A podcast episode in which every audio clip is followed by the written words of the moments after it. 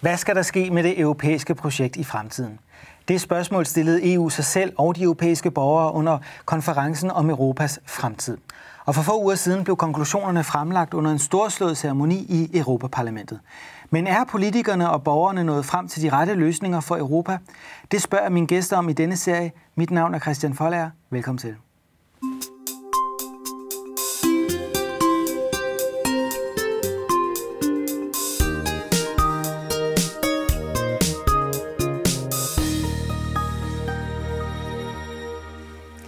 Og også velkommen til dagens gæst, Morten Jarlbæk. Du er Ph.D. i statskundskab med fokus på europæisk politik, og så er du også skribent ved årsskriftet Kritik.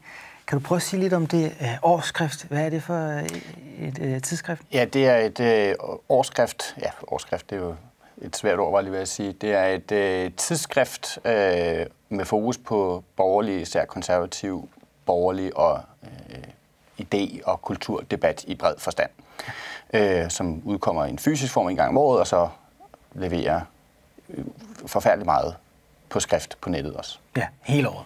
Og det kan alle gå ind og læse, hvis de er interesserede. Det kan de, ja. Og så er du altså også ekspert i europæisk politik, og det er derfor, vi har inviteret dig hen i dag for at høre lidt om det europæiske forsvarssamarbejde. Det er et stort punkt under den her konferencen om Europas fremtid. Det er også noget, der fylder meget i den politiske debat, og vi har jo lige haft en folkeafstemning om en afskaffelse af forsvarsforbeholdet, og det fik tilslutning fra et flertal af danskerne. Men hvad er det egentlig for et samarbejde, vi har i dag på forsvarsområdet i Europa? Man har et samarbejde, og nu siger du selv, at det er et meget stort emne, og ja, det er det nu, men det var det ikke nødvendigvis for et år siden, og slet ikke noget, der følte noget herhjemme i Danmark på grund af forsvarsforbeholdet. Det synes jeg bare lige, man skal have på plads, og det er jo ikke noget, som har været alt dominerende, heller ikke i EU-sammenhæng de sidste 2 år, der har så også været andre sager, kan man sige. Men det er et samarbejde, som går på, at man vil tilvejebringe EU, eller give EU mulighed for at modvirke terrorisme og medvirke til fredsbevarende missioner og sådan noget lignende på egen hånd. Og det er det, der pointen, at det er på egen hånd. Altså det er ikke noget, som de enkelte lande skal med amerikanerne eller australierne eller hvem der måtte være med. Det er noget, EU kan gøre sådan, altså selv, vedtage selv og så sende soldater ud for eksempel. Og med Danmarks deltagelse, så er det så kun Malta, som står udenfor. Mm. Så det vil sige, det er et europæisk forsvarssamarbejde, som kan sættes ind på missioner rundt omkring i verden. Hvilken rolle har det så i forhold til NATO? Ja, det er der relativt delte meninger om. Men man kan sige, NATO er en forsvarspagt, en geografisk forsvarspagt, som siger, hvis du bliver angrebet af nogen, så er dem, der angriber dig i krig med alle de andre lande. Altså, det handler om territorial forsvar. Det gør det europæiske forsvarssamarbejde ikke. Eller det vil sige, det gør det en lille smule også, men meget, meget lidt. Det her, det handler om proaktiv, udadvendt sikkerheds- og forsvarspolitik. Altså, det handler om, at man for eksempel vurderer, at der er nogle stater i Afrika, som er meget skrøbelige, og det medfører nogle strategiske risici, sikkerhedsrisici for Europa, migration, terrorisme, you name it. Og så vil man have mulighed for at sende soldater ud. Det handler altså ikke om at bygge et boldværk, det handler om at sende nogle folk ud. Ja, og det har vi jo talt meget om under den her folkeafstemning, de her missioner, primært i Afrika, for når man ser ned over listen af lande, hvor vi er aktive fra europæisk side, så er det sådan noget som Mali, den centralafrikanske republik, Mozambique. Altså, hvad er det for europæiske interesser, vi forfølger der? Det er der også delte meninger om, og hvorvidt det overhovedet er europæiske interesser, er jo så sådan set faktisk det, der er det store stridspunkt, når det kommer til den slags ting. Det bærende argument for at sende soldater og have missioner ud den slags steder, det er, at man for eksempel ved meget akutte sikkerhedssituationer kan sørge for at opretholde statslig integritet, for eksempel i Mali, eller træningsmissioner rundt omkring, så man kan medvirke til, at de afrikanske stater bedre kan håndtere de sikkerhedsudfordringer, der er. Og det er jo i særlig grad spørgsmålet om migration og spørgsmålet om terrorisme, der er afgørende i den sammenhæng. Og så kan man sige, at det så underligt, at det foregår mestendels i Afrika. Altså set fra hvis man forestiller sig et kort foran sig, så er det måske ikke så overraskende, fordi det er ligesom det, der ligger tæt på, og det er der, man har, hvis man taler migration, mange migranter kommende fra. så er det måske ikke så overraskende, at det er der, det foregår. Men omvendt så er der jo også i hvert fald været en del kritik af, at de her missioner i særdeleshed er blevet brugt efter på fransk foranledning til at ligesom styrke den franske tilstedeværelse og franske udenrigspolitik vis og vis til afrikanske stater. Og i tidligere franske kolonier. Altså ja. Argumentet, ikke? Så det er fransk interessevaretagelse snarere end EU eller europæisk interesse. Det har været kritikken, ja. Ja, det har været kritikken. Et stort stridsspørgsmål i hele den her debat om folkeafstemningen, det var også selve forsvarssamarbejdets opbygning og beslutningsproceduren. Sådan som det er i dag, så kræver det altså, enstemmighed. Og det vil sige, at det er et mellemstatsligt samarbejde, men der er stærke kræfter, som arbejder for, at man skal afskaffe den enstemmighed og overgå til kvalificeret flertal. Hvad er det for lande, der ved det, og hvorfor er det, de ønsker den udvikling? Jamen, det er sjovt, at der er rigtig, rigtig mange, der snakker om det, men der er ikke nødvendigvis nogen, der sådan helt entydigt går frem og så stiller det forslag. Franskmænd har været ude at nævne det, Merkel har også været ude at nævne det i sin tid, men det er sådan givetvis lidt mere vævende. Du skal ligesom niveauet under i EU-systemet, før du finder det meget kraftige impetus for flertalsafgørelser. Men der er det til gengæld også meget tydeligt. Altså, der er ikke nogen som helst tvivl om, at man i Europakommissionen og i store dele af Europaparlamentet ønsker, at det skal gå den vej. Det ønsker man. Det er jeg i hvert fald overhovedet ikke i tvivl om. Det er jo også noget, man er nået frem til under den her konferencen om Europas fremtid, at man skal afskaffe enstemmigheden på alle områder, bliver der foreslået. Ja, og det er jo ret vidtgående. Men det er jo meget, meget sigende for det, ikke? Altså, at man kan ikke have statslederne, der går ud og siger det, for så vil det være en decideret opfordring til en traktatændring. Altså, det kræver, at man lige får gødet jorden for det først. Og det er jo så det, man gør der. For man skal også huske på, at den konference der, det givetvis borgere er også deltagende, men altså, der er jo også et stort antal EU-politikere, som sidder med, eller har siddet med i den konference der. Så det er, man udtrykker det ønske, som findes i systemet i forvejen. Og det altså, både Europaparlamentet, Europakommissionen og det europæiske råd har været med under konferencen, og har været med til også at skrive konklusionerne. Og det er rigtigt, man må sige, at mange af dem flugter ret godt med det, der i forvejen var Europakommissionens målsætninger. Ja. De har jo længe netop sagt, at vi skal have afskaffet enstemmigheden. De siger også, Ursula von der Leyen, kommissionsformanden, siger, at Europa skal kunne tale med én stemme på den internationale scene, og også kunne lære magtens sprog. Hvilket vil være en eufemisme for at sige, at vi skal også kunne sætte ind med militær magt. Det er der ikke nogen som helst tvivl om, og det er det, man ønsker i Europakommissionen. Hvordan det skal ske i praksis, det er en meget, meget lang diskussion, som man altså kan komme ind på senere, men det er der ikke nogen som helst tvivl om, at det er den vej, man ønsker. Men i din vurdering, er den her konference så det, der gøder jorden for et konvent, som skal lave traktatændringer? Det er i hvert fald første skridt, om man når, hvornår det så det næste konvent og traktatændring måtte komme. Det er altid et åbent spørgsmål, for det kan ske meget, meget hurtigt. Det kan også være, der går 5-10 år. Altså det afhænger jo af, om man ligesom kan vurdere, at landene er med på det på forhånd. Fordi der er ikke nogen som helst tvivl om, at hvis du satte det til afstemning i Europaparlamentet i dag, så vil du sandsynligvis kunne hive en stor flertal hjem for at afskaffe vetoretten. Ja. Og Europakommissionen ville med glæde stille det forslag, hvis det var det, den kunne. Det er medlemslandene, det er der den store hurdle ligger, altså de nationale lande. Hvordan vil det stille Danmark? Fordi ja-partierne sagde jo alle, at det vil ikke kunne ske, at vi får afskaffet den her enstemmighed. Men hvis der kommer et konvent, hvis der kommer de forslag, der kommer de traktatændringer, hvad er så Danmarks muligheder? Skal vi så træde ud igen? Ja, men det spørgsmål er uhyre sparet, fordi det kommer rigtig meget på, hvordan det sker. Traktatændringer skal jo vedtages med enstemmighed. Og man kan godt forestille sig, altså for 3 år siden, der var der ingen, der snakkede om at afskaffe det danske forsvarsoverhold. Der var faktisk en, der snakkede om, at det skulle bevares, fordi det var ikke en forhindring til noget som helst. Altså både blandt borgerlige partier og blandt nuværende regeringspartier. Helt eksplicit. Så det, at man ændrer holdning på det område, er jo ikke umuligt. Altså måske endda gå så vidt, som at sige, at vi først har været med i klubben et stykke tid, så det heller endda usandsynligt. Ja. Så man kunne godt forestille sig den situation om 5 år, at man pludselig havde en dansk regering, som sagde ja til det. Det store, altså, og så er Danmarks tilslutning sådan set givet. Det store spørgsmål er så bare, skal vi stemme om det? Er det tale om suverænitetsafgivelse? Ja.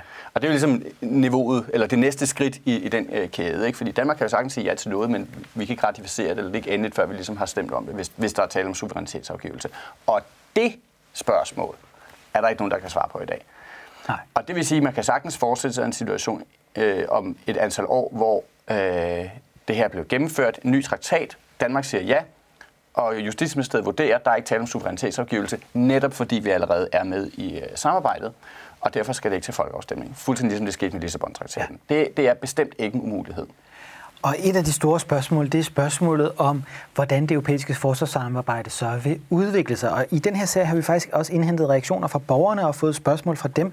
Og vi har et spørgsmål her på sms fra en seer, som spørger, får vi en EU her i fremtiden? Svaret er nej, det gør vi ikke.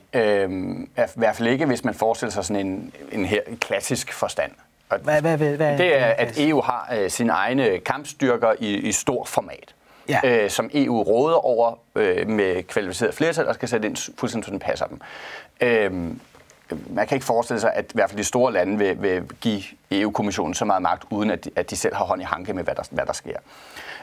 Men man kan sagtens forestille sig et kvalificeret flertal, hvor det så bliver besluttet, men kapaciteten skal komme fra medlemslandene stadig, i hvert fald når det tæller store skala. Men der findes jo allerede kampgrupper i EU. Du har allerede parallelt med EU-systemet og NATO-systemet, har du et Eurocore, som man også på en eller anden måde skal tage med i ligningen her. Så der findes allerede ikke en EU her, men som en kimne til det. Ikke? De vokser så næppe uoverskueligt store, så du får en fuld størrelse her. Det har jeg ikke fantasi til at forestille mig, at franskmændene ville være med til. Nej. Slet ikke franskmændene.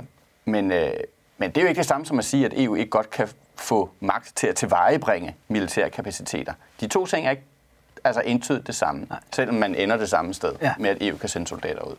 Så EU får ikke nødvendigvis en hær, men vi kunne kalde det en ekspeditionsstyrke? Det tror jeg godt, du kan forestille dig. Altså, fordi man har jo vedtaget det her PESCO-samarbejde, og man har også vedtaget, at der skal stilles 5.000 mand. Kunne man ikke forestille sig, at det skulle blive større, det antal? Altså, jo, så det kunne man sagtens.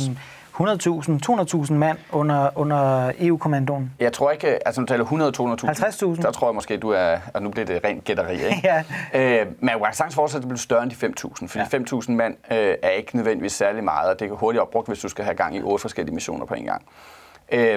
Men altså, hvis du er oppe i størrelsen 100.000 mand, altså, så er du oppe i en regulær hær størrelse, en armé-størrelse. Ja. Og det tror jeg ikke. Altså, det ser jeg ikke for mig. Men igen, det kan Europakommissionen og dens ligesiden jo sådan set være ligeglade med, hvis bare reglerne bliver indlagt sådan, at hvis der bliver vedtaget med kvalificeret flertal, så er medlemslandene forpligtet til at bidrage til at sende noget ud. Så er det jo sådan set ligegyldigt, om soldaterne står og venter på en kaserne i Bryssel, eller om de skal hentes ind et eller andet sted fra.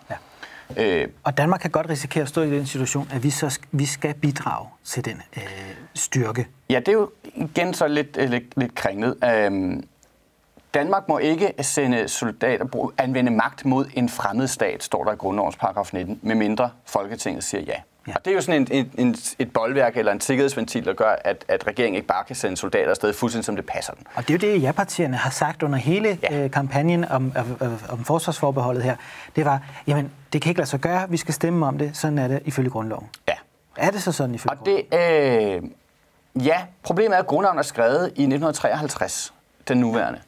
Og derfor står der jo, som jeg sagde i grundloven, at kongen må ikke anvende magt, militære magtmidler, tror jeg faktisk, der ordlyden er, mod fremmede stater.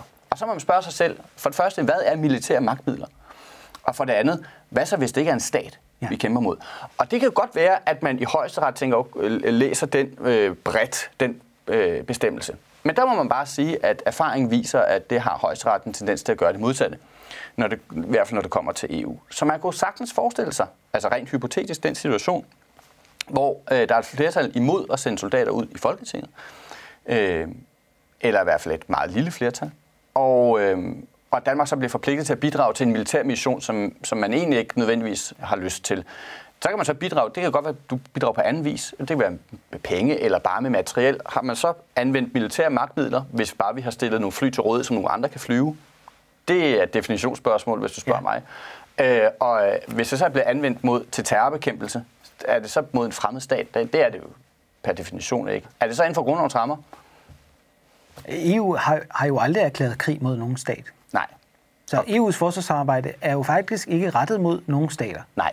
Og det er jo det, der er hele finten, som vi begyndte med at snakke om. Det handler om at sende missioner ud til at hjælpe nogle andre med at genopbygge. Altså, og det er jo derfor, at der er sådan en kambolage mellem den sikkerhedspolitiske situation, verden og EU står i i dag, som bare er radikalt anderledes end det miljø, som grundloven blev skrevet i 1953, hvor det jo handlede om territorialforsvar og russerne over østpå. Ikke?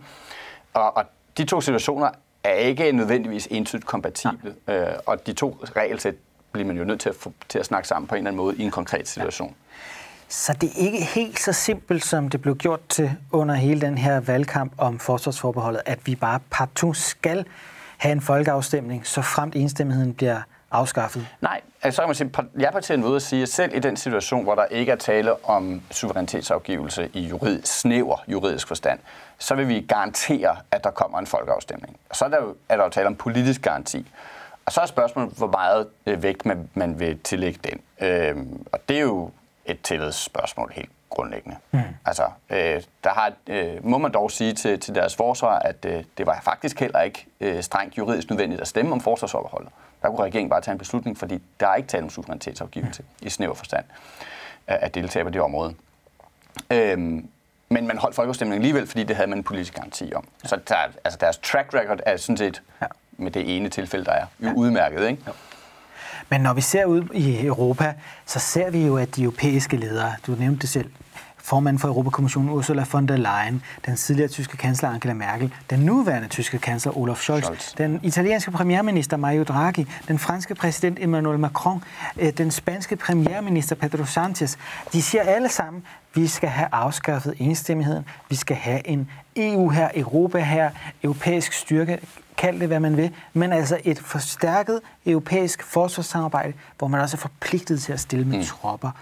Så er det vel ret sandsynligt, at det går den vej? Jamen, det er jeg heller ikke i tvivl om. Nej. Altså, der er alle mulige bump på vejen, og de juridiske veje, altså statsforfatningsretlige veje frem til det her, det er sådan set, de her kan være meget kringlede krogede, og kræver traktatændringer, hvad ved jeg. Men der er jeg er ikke i tvivl om, at det bevæger sig den vej, fordi der er så stærke politiske kræfter, der taler for det. Og netop fordi, man siger, EU har gennem de sidste 70 år gennemgået sådan en forfatningsændring grundlæggende i retning af mere enstemmighed og mere flere stemme afgørelser på alle områder. Så hvorfor skulle det ikke også ske her? Selvfølgelig kommer det her til sidst, fordi det handler om soldater og tropper og død og ødelæggelse.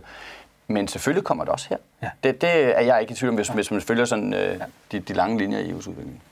Og vi fik ikke en folkeafstemning om Lissabon-traktaten, hvor flere områder overgik til flertalsafgørelser. Man kan da gå så vidt, som at sige, at Lissabon-traktaten var en langt mere omkalfatrende traktat end nogle af de to foregående. Nice og Amsterdamtraktaterne. Langt mere. Og det bærende argument, det var jo, at man overgik til flertalsafgørelser, man gjorde det til udgangspunktet, flertalsafgørelser, og man gjorde det jo til udgangspunktet, den ordinære lovgivningsmetode, at Europaparlamentet er ligestillet med rådet, hvilket så gør, at man ligesom forskyder magt fra de nationale lande og de nationale parlamenter og regeringer og over i EU-systemet. Og det skulle man ikke stemme om, fordi vi i forvejen deltog på de områder, og det gør vi så også på forsvarsområdet nu, kan man sige. Noget af det, de også når frem til her under konferencen, som vi også nævnte før, det er selvfølgelig det, som allerede også er planerne med. Altså man ønsker at gøre EU til en stærk aktør på den internationale scene i forhold til både fred og sikkerhed. Man ønsker at have en eller anden form for europæiske styrker, der kan sættes ind. Men hvis vi ser ud i verden, har de europæiske lande så egentlig fælles interesser i udenrigs- og sikkerhedspolitikken? Men det er jo det, kan vi overhovedet blive enige? Jamen det er jo det, der er det store spørgsmål, ikke? Og så er vi tilbage ved de der missioner i Afrika. Og der kan man stille sig selv to spørgsmål. For det første, har vi fælles strategiske interesser i det? Der kan man sige, jo, som udgangspunkt, så i hvert fald i de nordlige velfærdsstater, vi måske ikke så vilde med voldsom migration herop til. Det viser vores politiske tiltag der i hvert fald. Så der kunne godt være en strategisk interesse i at få det forhindret. Mm. Det næste spørgsmål er så, virker det? Altså er det her reelt den rigtige metode til at forhindre? Og det kan man måske godt stille sig en lille smule tvivl overfor. Men det er alene et spørgsmål om migration og terrorbekæmpelse. I bredere forstand har vi samme geopolitiske interesser på nogle områder, ja. Hvilke områder kunne det være? For eksempel bekæmpelse af pirateri og bekæmpelse af migration. På andre områder ikke nødvendigvis. Altså, det er jo ikke sådan, at Portugal eller Spanien tænker de samme ting om i forhold til for eksempel behandling af Rusland, som Polen gør. Der kunne godt være rent hypotetisk forestille sig ret store forskelle, eller Litauen, som netop lige har lukket lidt for russerne, at der er simpelthen for store forskelle. Og det er også simpelthen også den situation i dag, ikke? At franskmænd og tyskerne er langt mere forhandlingsvillige i forhold til Rusland, ikke? End du ser i Østbloklandene. Og der er simpelthen geostrategiske forskelle i landene. Ikke? Kan de så blive enige om, hvis man forestiller sig en fremtid, hvor der skulle en EU-fredsmission til Ukraine, altså det er jo heller ikke nødvendigvis utænkeligt om nogle år, kunne de så blive enige om, hvad det skulle omfatte og gøre, og hvordan der ville ledes? Det spørgsmål kan man også stille sig selv. Det kunne man bare stille sig selv, og vi har faktisk også en seer her, som har spurgt ind til lidt omkring det her med forsvarssamarbejde. Der bliver spurgt, hvem bestemmer over det europæiske forsvarssamarbejde? Det gør medlemslandene, som det er i dag. Ja. Altså, og det er jo på grund af den her enstemmighed. Ikke? Men er der ikke nogen, der bestemmer jo, mere end nogen andre? Altså, jo. Det, som Trine Bramsen sad og sagde her i studiet, der, så bliver man også presset nogle gange til at stille op. Og det gælder jo al EU-politik. Altså, der er det her område jo ikke anderledes end andre. Og det er jo, fordi det foregår inden for den samme ramme, og du sidder med nogle lande, som er meget større end andre. Og der er Danmark jo bare en lille bitte spiller. Ikke? Vi har været 1,15% af stemmerne i ministerrådet. Det er ikke os, der lægger dagsordenen på generelt, og slet ikke på det forsvarspolitiske område, hvor vi jo ikke er nogen som helst vigtige spiller overhovedet. Der er det nogle andre, der udstikker retningen. Og det er de store lande på det område, i særdeleshed Frankrig, og så kunne man måske spørge sig selv, når nu tyskerne er i gang med at kaste et uendeligt antal milliarder efter deres forsvar, om ikke også de på et tidspunkt begynder at have en holdning modsat i dag. Det er dem, der sætter retning. Ikke? Det er ikke os.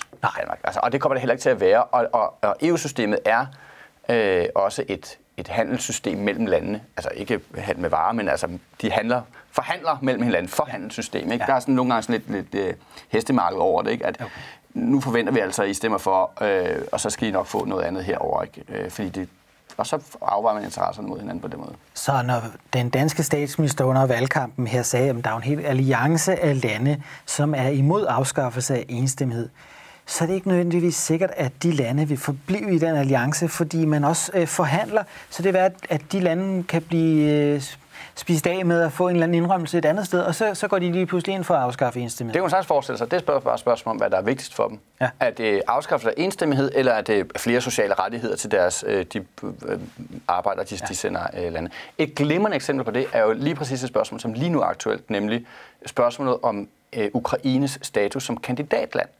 Ja. Som jo, hvor Danmark melder ud ret åbenlyst til at begynde med, men Ukraine er slet ikke der, hvor den snak er relevant. For det første, fordi det er alt for fattigt og gennemført korrupt, og havde vi snakket om Ukraine for et år siden, så havde vi jo tænkt, på ingen måder. Nej. Altså, og i øvrigt så det er i krig. Altså, så det åbne den slags samtaler med dem lige nu giver jo ikke nogen mening. Så det er en rent symbolsk gestus. Men det sagde man så fra dansk side og nogle andre lande. Og der fik man så ventet at vide fra nogle større lande, at den modstand, den kunne man godt pakke væk. Ja. Ja, og det gjorde man så. Ja. Fordi, okay, så var det heller ikke vigtigere for os lige der, ikke? Altså. Og det kunne måske også udstille noget af splittelsen, at den franske præsident, tyske kansler og italienske premierminister så rejste til Kiev og tilbød altså status af kandidatland, og vel også et eller andet sted med en hensigt om, at de så skulle acceptere en eller anden form for fred.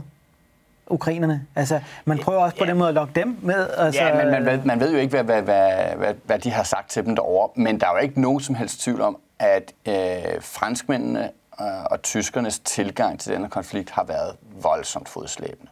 Og deres tilgang har været, jamen altså, så må vi give lidt, så russerne holder sig for sig selv, ikke? Modsat for eksempel holdning i Polen. Ja. Så Ukrainekrisen har faktisk udstillet det her problem, som man nu taler så meget om i det europæiske samarbejde. Altså, at vi er splittet i udenrigs- og sikkerhedspolitikken, men man ønsker at kunne tale med én stemme. Mm. Så spørgsmålet her mod slutningen må så være, hvis stemme. Er det så tyskerne, der kommer til at diktere det sammen med franskmændene? Det er jeg ikke tvivl om. Det er det. Det er de to, der kommer til at sidde. Og især når tyskerne bliver færdige med deres oprustning, eller kommer godt i gang med det. Altså, så er det der, de tunge kanoner, de ligger, og det er dem, som har en aktiv holdning til, hvad der skal ske i højere grad end andre. Så den fælles udenrigs- og sikkerhedspolitik bliver også en tysk og fransk udenrigs- og sikkerhedspolitik? Ja, det vil være min vurdering. Vi må se, hvad tiden bringer, om du får ret, Morten. Jeg vil sige tusind tak, fordi du kom her og gjorde os klogere, og tak til alle jer derhjemme, der så med. Husk, at vi snart er tilbage her på kanalen med et nyt afsnit om Europas fremtid. Vi ses.